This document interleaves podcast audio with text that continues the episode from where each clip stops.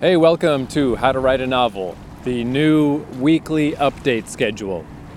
So, I noticed something uh, this week that is, again, kind of recurring. A lot of recurring themes in this podcast, but I think that's interesting to kind of to track in on my own habits and the way my own mind works, and uh, hopefully that's useful for other people that want to do writerly things. And if not, maybe it's at least useful to me. But the uh, the idea of, as usual, not forcing myself to write, you know, like sitting down to write every day but not pushing it, and trying to just follow my subconscious and letting that lead me to the true, cool uniqueness that's inside of me. So, uh, so I've been continuing to write away at a slow, continual, gradual pace. And I did try a little bit to work on two stories a day of like, okay, I worked on the main story in the morning. Like, I got to do that. Got to do that every day, non negotiable. Then I could start working on this other story that's been floating around in my head. Which is, it's like the story I had a bunch of ideas for about two and a half years ago. I don't have a solid ending, which bothers me a little because I much prefer to have an ending, even if I don't use it, just to have it. But in the last two and a half years, while I've been working on other stuff, I've come up with very little for this particular side story. Like, it's hit the point where it's like, okay, that's all I got. What I got is what I got. I got these notes, and that's just gonna have to do. if this is gonna be a story, this is what I've got in my brain to work with the floaty part of my brain is not coming up with anything else. I got to sit down and actually write to get anything else out of this. And I was trying to do that because I really would like to, if I could establish a habit where I'm working on two things a day, because I really only write a small amount each day, you know? Like half an hour. Maybe more, maybe less. I'd say roughly half an hour though. And it's really not a lot of work, but it's because that's the tip of the iceberg. Like there's so much work going on under the surface in my subconscious that the half an hour of actual writing is distilling a lot of subconscious stuff. And I do think that is kind of a lot of what I've been talking about. I guess that's just a good way to describe it. Is people who force their writing, who force themselves to do X number of pages, X number of words, like, that's all surface level shit. It's just really boring. It's just really uninteresting for them to write, and hence very uninteresting for me to read. And I don't like that. I want all of my writing, even if it takes a long time, I want it to have a, a richness, a feeling that maybe it won't resonate with everybody, but people that are like minded to me, people that are like me, people that like the shit that I like, I just want them to like it. I want them to see, like, yeah, okay, this guy has crossed all the T's, has dotted all the I's. He's put in the, the time. He's not just cruising with any of this, he thought it out. And so it might not seem like working on two things a day is a lot. Like, say, I work, even if it's like literally 15 minutes on one story and then later in the day, 15 minutes on another story. It's shocking how much that still like that's still difficult. So like I think people just so overestimate how much writing they can do and how writing is supposed to work. Because now I've got two stories in my mind. It might be just two little tiny it might just be two little tiny iceberg caps poking out. But underneath, you know, in my mind, these things that are holding in my mind, now instead of just one story, it's two. Two of these great big things that are fighting for space in my head. And I can't let this new story interfere with the old one. You know, I got to pick the one story and dedicate myself to the one story to make sure that story gets done. Because it's so easy to fall off, it's so easy to lose track. And I even feel that happening a little bit. It's like now my mind is dwelling on this second story and maybe it's just not dwelling enough on the first story. Maybe I'm just running out of, like, the ideas aren't coming as easily. And that might be because I'm trying to do too much. Like, it seems like I wasn't doing very much in the first place. It seems like it shouldn't be that tough to add to the docket. But it's all that under the hood stuff, the reality of how hard it is to maintain a story in your mind, how hard it is to keep this thing conceptualized in your mind for years and to keep it internally visible to the point that it stays consistent, you know, and it doesn't lose verisimilitude, you know? Like, I really do think people way overestimate the amount that they can do in a day, the amount that's really realistically possible to a person. Kind of on all fronts. Like, even I was listening to a Joe Rogan podcast where he was talking about human beings versus gorillas and just how super pathetic we are. Like the strongest guy you've ever seen in your whole life, the strongest human being that has ever lived, is a total pushover compared to the animal kingdom. We're weak, we're easily breakable, we're brittle, we're not strong, we're not tough. And it's the same way mentally, it's the same way with creative energy, it's the same way all around. And I mean, it's not coincidence that there is just so much boring stuff and so much stuff that just you can tell nobody really put the time into it and it doesn't have that spark and it doesn't have that feeling because it is really hard to do. And people don't want to do it. They don't want to do the work. They want to do the easy version.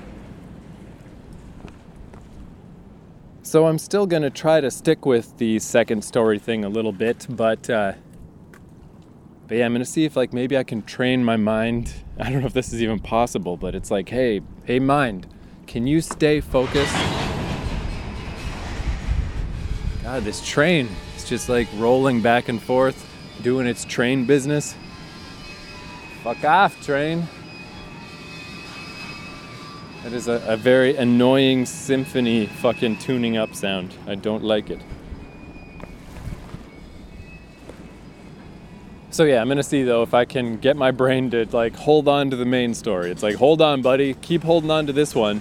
And if you could, just think a little bit about the other one. Just think 20% about the other one. But I don't know. I don't know if such mental gymnastics are really possible. But I feel like But I feel like that would be I mean, if I was ever to become a superpower writer, which I don't intend to become and I'm not trying to become, but it definitely wouldn't ever be like, oh, I can just sit down and work on one thing for hours and hours every day. That's never going to happen, and that shouldn't happen. That's just that's just a way to grind out uh, a flavorless mush known as root marm. But if I could work on two or three different stories a day and keep all those in my head and have new ideas for each one each day, that would be something. That would be cool. We'll see though. I don't think that's really realistic. So I'd like to continue to reiterate if you are a novice writer, as I am, despite my lifetime of writing, I mean, I'm still very much early in this process. And I think really you should only just expect that tiniest bit from yourself. Don't overestimate what you can do. Don't presume that what other people tell you is a reasonable metric is a reasonable metric. It may be that no one is even telling you that, you just feel it, you just think, you just presume because we're from this 9 to 5 culture where people work, you know, like a 40 hour work week is considered the bare minimum, you know? And I think people try to apply that type of thing to writing, and it's not realistic, and it's not how creative work works. And the goal is not to write flavorless mush, it's just not. But one thing I also noticed, which uh, at first I just attributed this to the trying to write two stories a day thing, was I got a little caught up in the main story. And yesterday, I really didn't write anything. I started writing this chapter and I roughed it out a little bit two days ago and then yesterday, I I did write some stuff for that book. I had an idea for a future chapter, and I, I roughed that out. So I did do about 20 minutes of work, just not directly on the point that I'm at. It's for later on. So I kind of used that as uh, an excuse, kind of not to write. Like all day, the day was getting later and later in the day, and it's like I still haven't really sat down and written. And I just kept putting it off and putting it off. And finally, I was like, well, I did do that 20 minutes earlier for later in the book. I did do something today. That's just going to have to be it because I'm just. When it's that much of a fight with the subconscious, it's like maybe there's just something. I didn't even think of it that way, but maybe there is something wrong. So then last night, I'm just laying in bed and I'm just thinking through kind of the history of this podcast and how things have kind of gone up and down. And I'm thinking, like, okay, whenever this happened in the past, I always have a day or two where I really am just kind of at loggerheads. I'm just kind of stuck and I get almost nothing done. And then I have some kind of breakthrough and I'm like, awesome. I'm glad I didn't push on those earlier days and just push through something bland that wasn't feeling right because then I wouldn't have got to here, and where I am now is clearly the right place. So I was thinking that. I'm like, is that happening right now? Is that what this is? So I was thinking, what if that's what's happening right now? What if this whole chapter is wrong? What if I just, let's just do that as a thought exercise. Let's just presume this chapter I'm working on is wrong, that it felt like the right step, but then over the past couple of days, my deeper subconscious has been like, I'm really not sure about this. This does not seem like the right path forward. I'm not excited about this path. Hence the extra feeling of resistance, and hence the uh, just grind to a halt of work that has happened. So, yeah, let's use a train metaphor since there's a goddamn train right next to me. It's like, so I lifted the train off that track put it on a different track, and yeah, right away I was like, oh yeah, this feels better. I think it's like I've been saying, I was saying quite a bit how I felt like the story was moving more quickly than I expected. Things were moving along quicker. It's like I'm taking the piece and moving it forward a lot more than I thought that I would, and how maybe that's a good thing. Maybe that's a way to keep the pacing up on this story. But each time, that seems like a little trick almost it's like my mind is like, yeah, cool, move it up. Move it up to this thing. This feels cool. This feels exciting. Let's get to that point that we're not at yet and that we haven't earned yet. But let's go there. And just yet another case of why I think it's better to go slow instead of pushing through with that initial impulse and forcing myself to write a chapter that doesn't really fit there. Instead, over the next two or three days, either stuff continues to bubble up and I continue to work and be excited and happy to be dwelling in that moment. You know, either I feel good about that scene or I start grinding down and I'm like, I don't feel good about this scene. I don't want to write. I'm just pushing back. My subconscious is pushing back way too hard. It is way too tough for me to work on this thing. And in each case, I got to roll it back and take those notes and just put them aside and like, yeah, we'll get there. We'll get there eventually, but not yet. Because it seems like each time that I feel like, oh, this is moving quick, this is moving faster than I expected, it literally is moving faster than it should. It is going at a quicker clip than it should. And the larger environment of my subconscious won't let it be. It just is like, no, this doesn't this isn't right. This doesn't feel right. We've got this big ball in our brain that is this story. It is these characters, it is this situation, it's this whole environment. We've been holding on to this for months now, for half a year now. And we're going to keep holding on to this for another year, two years, however long it takes. We know this place, we know this feeling, we know what this is supposed to be. And what you're writing right now is not what this is supposed to be. So roll it back, buddy, roll it back. And basically, all it was is just to put it really simply, is like the two main characters got in a fight, and then I wrote a chapter where they didn't see each other at all. And then this chapter, they see each other again, and that's. It's just, just it's just too soon. It's like, nope, they're not ready. They got in a fight. They're not ready to talk. We need another chapter before that happens. That's all. So that's what I'm doing now. I'm writing the new version of this chapter where things are moving slower. All right, I wrote down some little miscellaneous notes over the week that it's like, oh, here's some shit I could talk about. But let me see if any of them strike me as important right now. okay, yeah, this one. I guess this is about how you really do need to be kind of full of yourself to do something creative, especially something as big as writing a whole novel.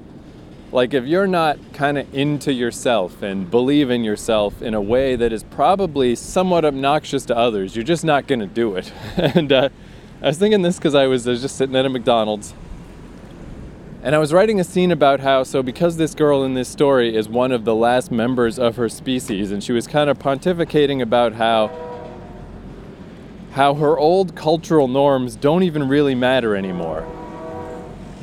Whatever she wants to make up, she can make up because everyone else is gone. So what she says goes, you know? If she wants to say, hey, this is what we do now, this is what we're all about, who's gonna say no to that, you know?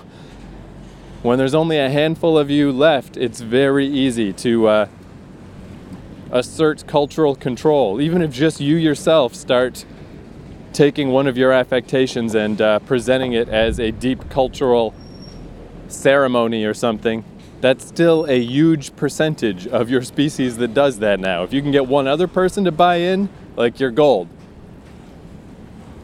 So I was having her think about um, whatever weird destructive, antisocial thing that she's doing. She could just say it's cultural. Hey, it's just cultural, man. It's what we do. Our cultural belief might literally just be about destruction. If I want to wreck stuff, out with the old, in with the new, and then out with the new and in with the nothing. and I was so proud of myself for that little line of like taking it too far. Fuck the new. How about nothing? That's what I want. I want everything to be destroyed. And I was staring out the window of this McDonald's, listening to some cool song, and just like so deep in that moment, like, yeah, out with the new, in with the nothing. That is so cool. And it really kind of struck me in that moment like, man, this is pretentious as fuck. I'm just gazing out the window and I'm feeling all charged up and awesome about this rebel character that I'm writing in a goddamn story. The whole thing is just fanciful. It's just imagination. It's all fake. But that's what you gotta be, man. To fucking write a whole book, to believe in yourself enough to think that you got the goods, that you got the thing that's worth anybody's time. Man, you really do have to be a fucking pretentious shit. you just do. You just have to be. I don't know if you're going to be a writer, but you're also going to be, oh, I'm just so nice and everyone thinks I'm so cool. I don't know. Are, are you really going to write cool shit? I don't know. I think you really kind of got to be the kind of douchebag that will just be like, fuck everybody. Fuck everybody except me. My ideas are cool. My thoughts are cool. And yeah, that doesn't sound pleasant. That doesn't make you a nice seeming person. But to do something as unique and as individual as writing a novel, the whole thing is going away from the tribe, is going away from what everyone else is doing. You're just going off on your own and you're doing your own thing. That's literally what you're doing. And I think you need to embrace that. I think you got to be that person and you just got to be all right with it. You just got to dive into it, man. You just got to fucking sink in deep. And I think that's it. I think that's all my deep thoughts for this week. This is something interesting about doing it kind of weekly is I had a couple other little notes, but now that, you know, they've been there for a few days, like one of them was just uh, my smartphone finally wore out. I finally had to replace this thing and like it was a mess. Like the uh, little stickers on the keyboard had all fallen off and I just memorized what the keys were and the volume button broke off and uh, the thing is just a mess. So I got a new phone, and that's awesome. But uh, since it's still an old phone, technically, you know, it's like a 2011 or 2012 model, because I like the phones with the keyboards, and uh, the old ones are like 30 bucks.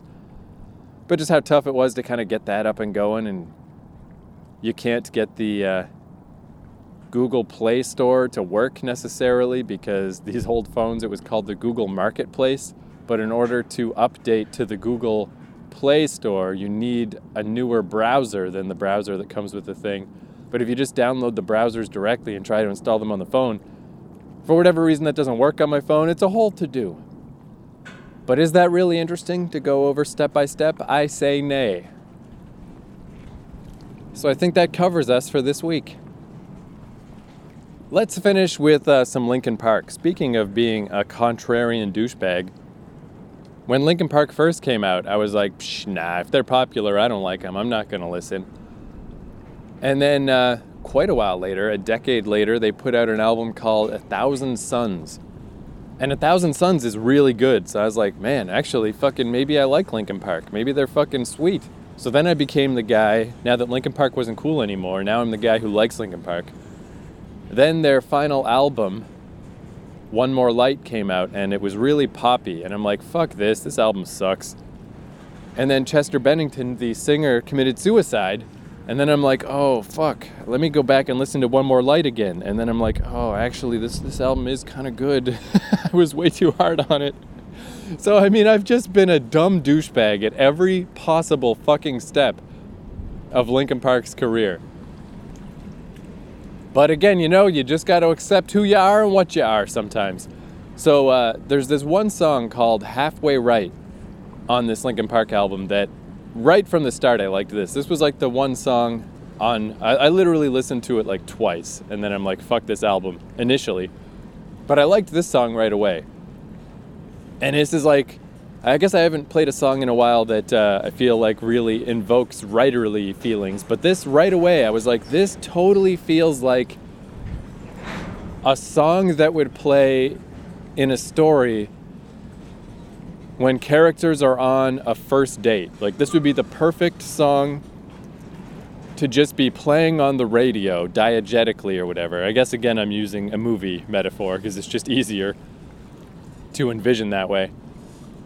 And then at the moment that the two characters have their first kiss, that's when the song breaks away from just being a tinny song on the background in the radio, from being a tinny song in the background on the radio to the full fucking soundtrack to just swell up and be the score.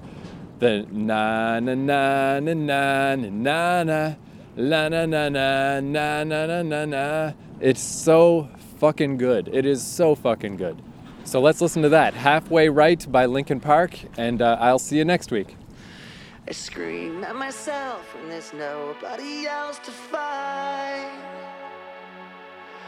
I don't lose, I don't win. If I'm wrong, then I'm halfway right. Used to get high with the dead end kids, abandoned houses where the shadows live. Driving my car. I couldn't see then what I see right now. The road dissolving like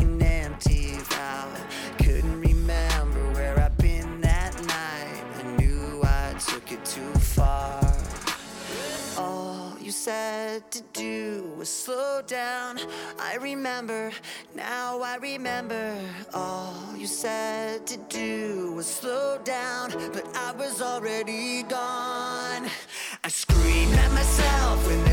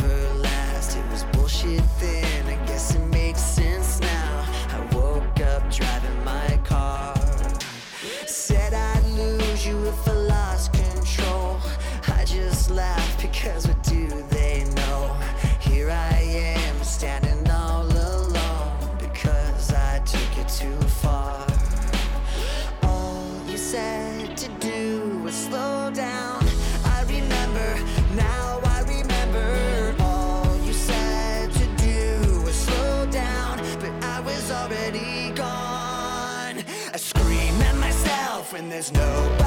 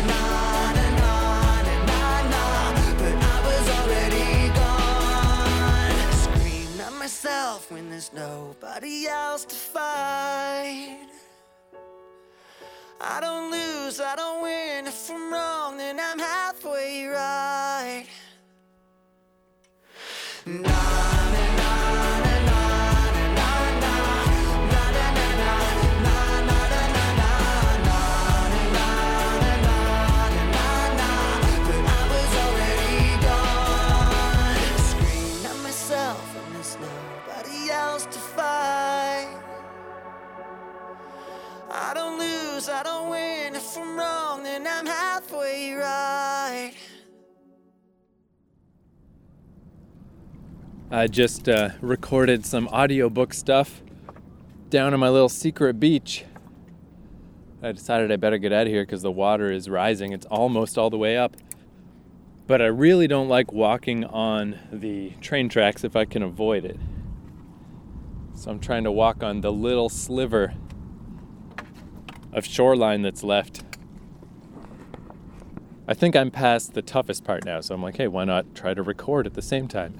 There's these parts, there's kind of one right now where I've just kind of got to grab onto branches and swing myself out over the water.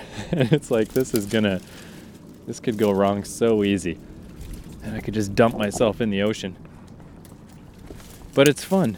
It's like, I think I said, I think I said before, but it's like horizontal mountaineering. But I just wanted to add on, record a little add on bit of like, man, this this podcast, it's kind of maybe I will do a little more often than once a week because it's really kind of handy, just in general. So uh, this week I was kind of in my own head a lot because uh, I was I was thinking about that girl Steffi Lee with the trichotillomania that I talked about. And she was talking about how trichotillomania it's like a uh, it's like a stress relief thing, which seems so weird. Like, why would pulling out your own hair give you stress relief? But for whatever reason, it does. Or your weird OCD brain perceives it that way somehow. And I guess, like, a more extreme example would be like cutters, you know? It's like people who cut themselves. It seems so crazy. It's like, how does that help? But in some weird way, it does. It just makes them feel calmer. So I was thinking about that of like, okay, because my hair is starting to get a little longer again. And it's weird. I'm like, I wonder at what point will my hair get long enough that I can pull it out again? And am I going to start again? I mean, I have periods where I don't display symptoms of trichotillomania. But this last time, like I was saying in that episode, I just couldn't stop. It was like four straight months, and I'm like, I can't anymore. Fuck this. Time to buzz off my hair. And then along a, not necessarily a similar line, but it connects. There's this guy named Mark Klepek I like on YouTube. He does a series called Universal Man. And uh, sometimes it's a little weird because he's religious and I am not. But uh, as I get older, you know, I can kind of understand that type of thing more. There's just something deep down in me that can just never get on board with religion. But I'm starting to see more and more how the ritual of it is handy. Like, just that final step, that final stage of like, if you get down on your hands and knees in front of your bed and you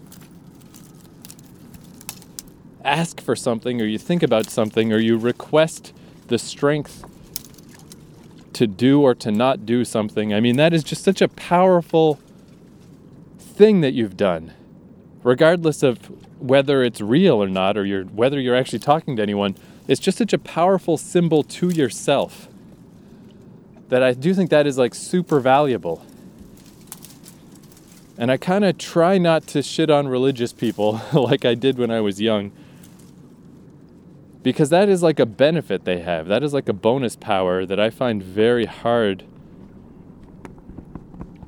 that I find very hard to access because there's that other part of my brain that just rebels and doesn't want to have anything to do with that type of mindset.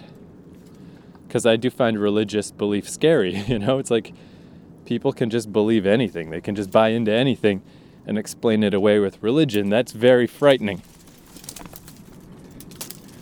But there are upsides also. But he was talking about his, uh, before his series kind of became more generalized about just uh, learning how to be a man in the world. And like, that is, I think, a really interesting topic because, like, men just have, we have like it's 10 to 20 times more testosterone on average.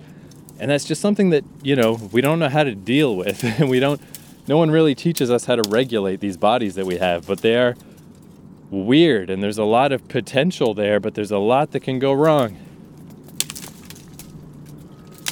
And it's an especially combative time with like feminism and humanism and uh, and there's a lot of people giving, you know, like the the male side of things a very bad name. But it's a very interesting topic to me. And uh, so this guy Mark Klepek, before his uh, site became more about generalized sort of life philosophy. It was more specifically about porn addiction, and that's how I originally found him. But anyway, he was talking about those days when he was first trying to quit porn, and that that's kind of what it boiled down to was a similar feeling to like the trichotillomania thing of just like it was stress relief. He just felt too much stress day to day, too much pressure from the world pushing down on him so when this valve, this release valve of going and uh, hiding in the little world of porn and putting yourself in this porn bubble where nothing can touch you and you're just in this full fantasy world, he just was not prepared to leave that place because he needed that that perceived defense against the stress of his life. And that's something I've made great strides with in the past few years, but it's still always a constant push and pull, two steps forward, one step back type of thing for me. But to have it boiled down that simply, of just like, is that really what porn is doing? Is it the same thing as these other stress relieving habits? Is it just that the day to day stress of my life feels too much for me to just be in it, to just deal with it, to just accept it.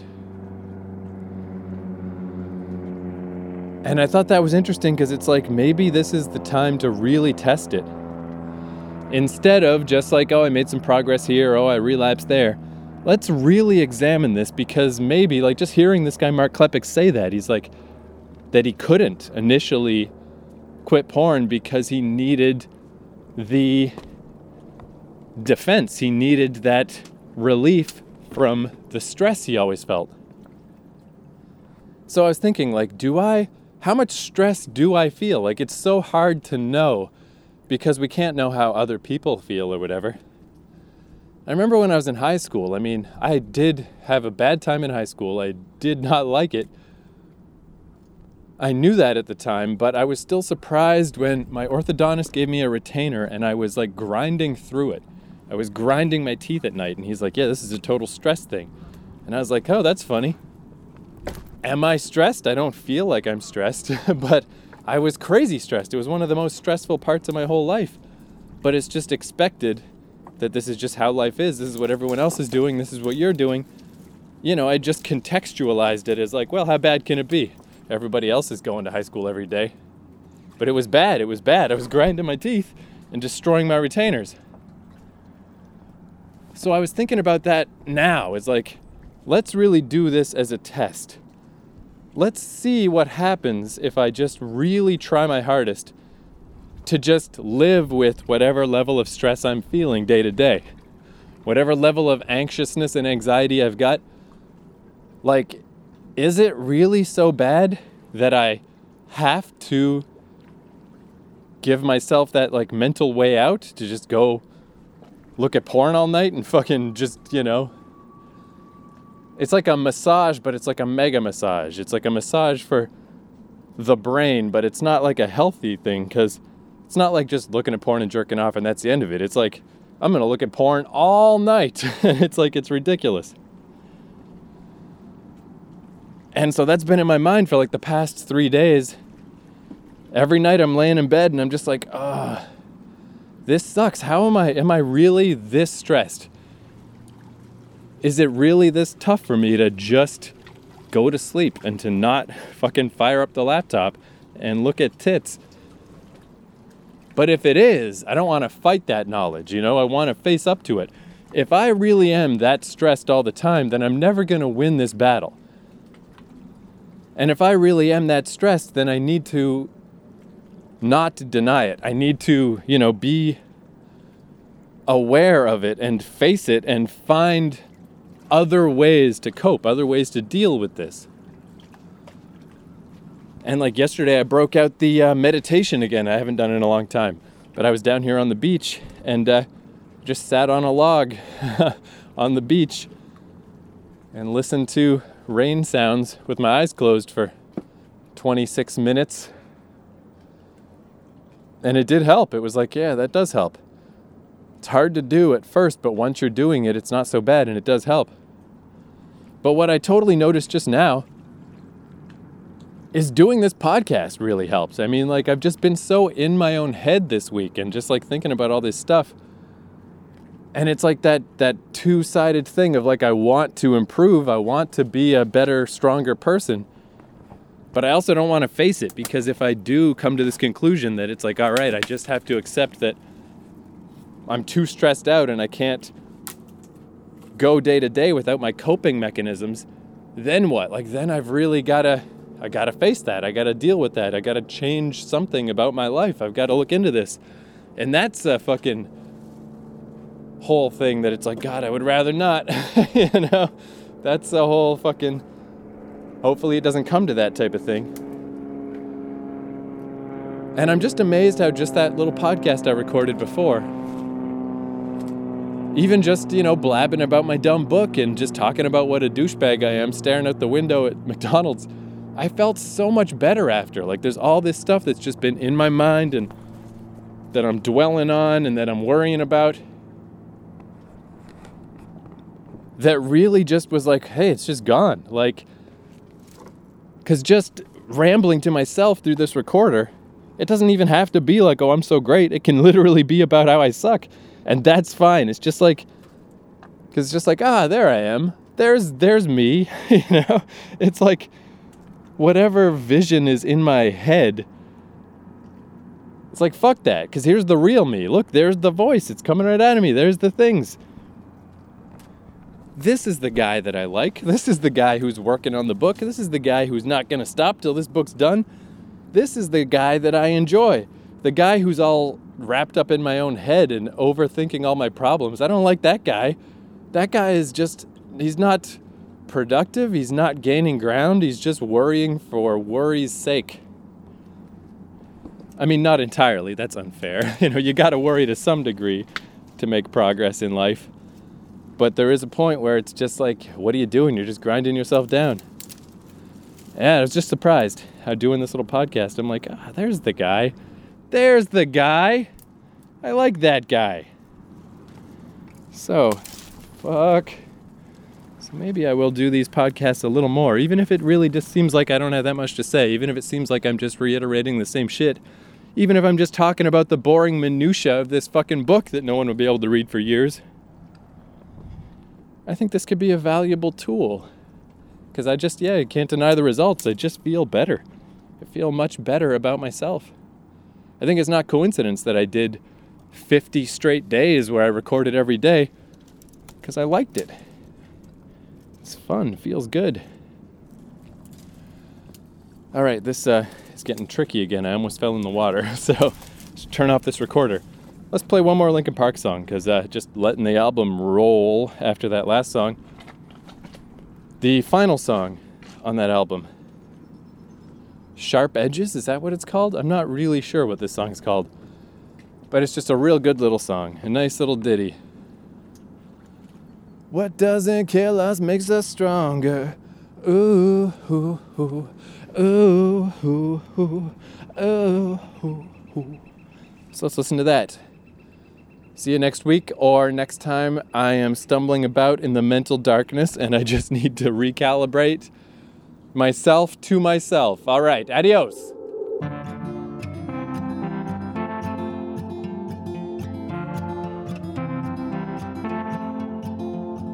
Mama always told me, don't you run. Don't you run scissors, son. You're gonna hurt someone. Mama told me, look before you leap. Always think before you speak. And watch the friends you keep. Stay along the beaten path. Never listened when she said, sharp edges have consequences. I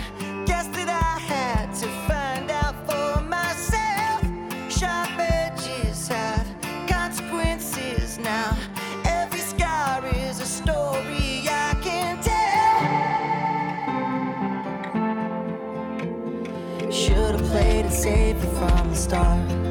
Loved you like a house of cards let it fall apart. But all the things I couldn't understand and never could have planned that made me who I am. Put your nose in paperbacks instead of smoking cigarettes. These years you're never getting back. Never listened when she said, Sharp edges have consequences. I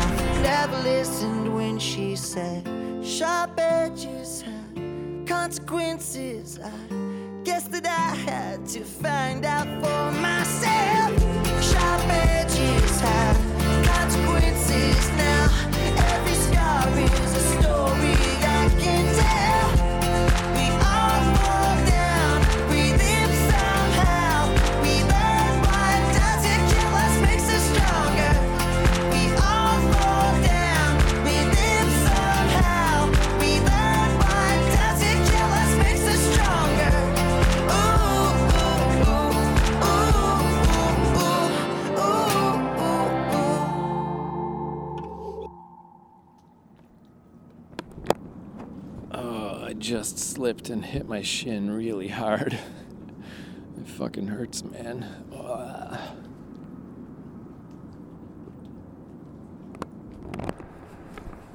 Oh, I really took a chunk out of my leg. It's gross. It's like you can look at the skin and just like there's just a big pit now where there used to be flesh in my shin. And it's bleeding everywhere. I don't have a, a proper band aid, but I do have these little blister band aids that uh, I don't know. I guess I must have just had a bad run with some shoes where I was constantly getting blisters because I've had these things in my wallet forever and I haven't needed them. But it'll have to do for now to stop me from gushing blood everywhere. Okay, see you next time. Still worth it.